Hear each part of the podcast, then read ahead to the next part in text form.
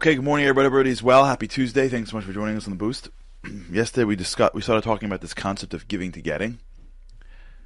We're going to talk about that today. I shouldn't say it's counterintuitive, but I think it is.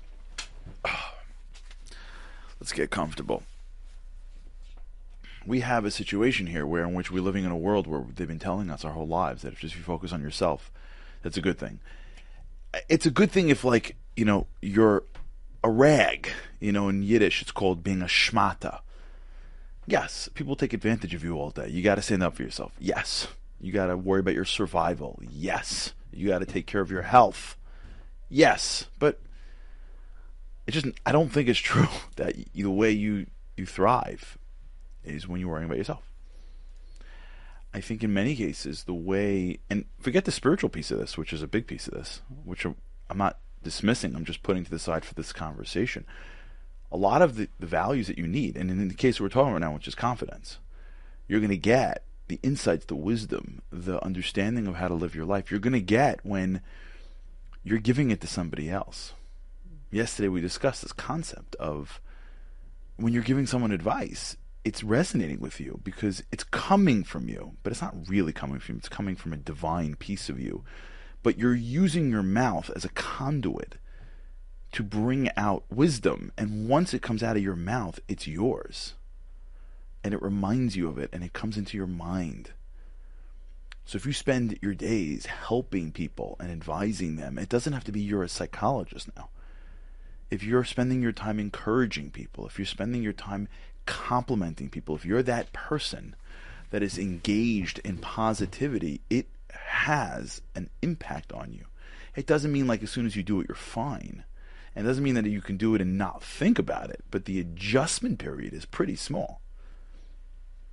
All you gotta do is add a minute or two to introspect after you give someone advice and you're good. Right? You don't have to like search for something on YouTube to inspire you. You've already inspired yourself by giving over your wisdom to somebody else. And if you think you don't have wisdom, you're wrong. Just try it and you'll see it.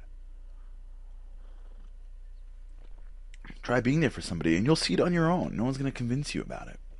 Now, this concept of giving to use your mouth as a conduit is a big deal. Because when you use your mouth as a conduit, I got this from my rabbi, right? If you, Rabbi Levi, when you use your mouth as a conduit, you're bringing that through your mouth. You're use, you're in a way, if you can almost like picture it, you're you're sanctifying your mouth for good for good things, for godly things. And someone's in need, someone's struggling, and you pick them up with your words. That's you're taking the, the mouth that God gave you and you are pulling down the tap of encouragement and of divineness, and that's coming from a really holy source. Don't downplay that. It's a big deal. It's a big deal. I don't care if you're a teacher and they're little kids. You're doing big stuff. Really. You're a parent and you got the kids yelling at you and screaming at you, but you're staying positive. That's major things. That's not little. That's big. In fact, that's bigger than some of the big things. Let me tell you something. As much as I love sports, the mom that's dealing with the tantrumy tween who's got no respect, who's just struggling with hormones and growth and life and school and sees through the disrespect as in need of more love and not less and continues to pour love on that kid is doing things that I think, in my opinion, is bigger for humanity than the guy who throws a, po- a football. As much as you know that I love football, the guy who throws a football in front of 50,000 fans. Come on. Let's get real. It's a football. And I love it. But come on. It's a football. These are people's lives. There are kids who are struggling in life because nobody has said good words to them. No one has encouraged them. I know people like this who believe at their core that they can't do things because the adults around them, for some reason, felt the need to remind them of how little they were for so long of their young life you're saying things and saying them. If you're paying attention, it should be bringing it into your own consciousness. Now, a lot of people are doing this and they're just not connecting the last dot. That's what we're talking about.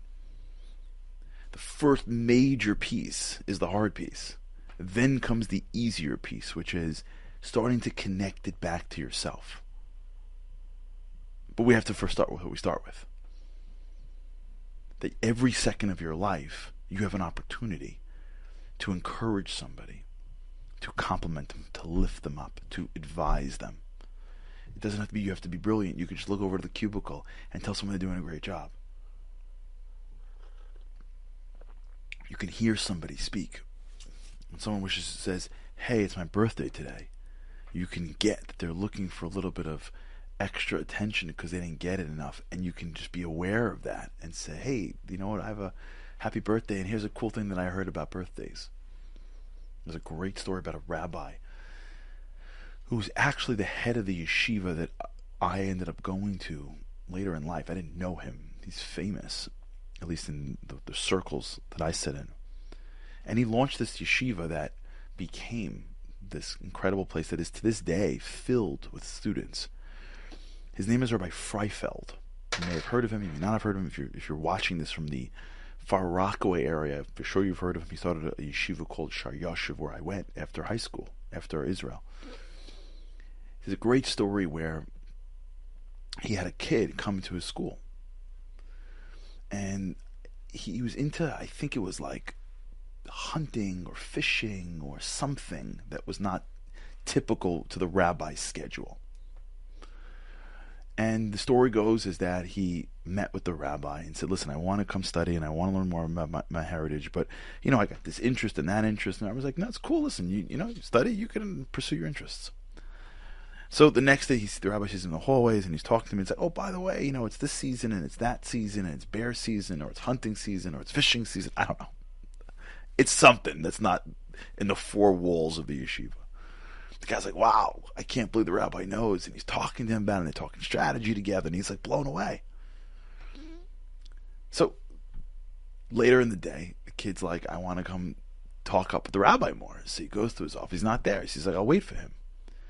So what do young kids do? What do, what do young students do when they wait in the, in the office? Some of them sit quietly, and some of them look around. So he walks around looking at the books, and he sees in the bottom there's a bunch of books in the bottom of his bookshelves filled with sort of Jewish books. And he notices like a bunch of library books. He picks up one and it's it's hunting and then fishing or whatever it was. The rabbi went out and picked up the books of the topic that this guy cared about.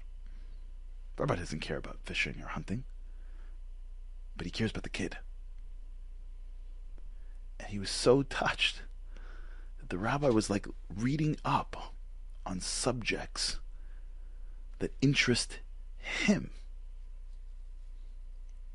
He's building him. He's connecting to him. That's advice. That's wisdom.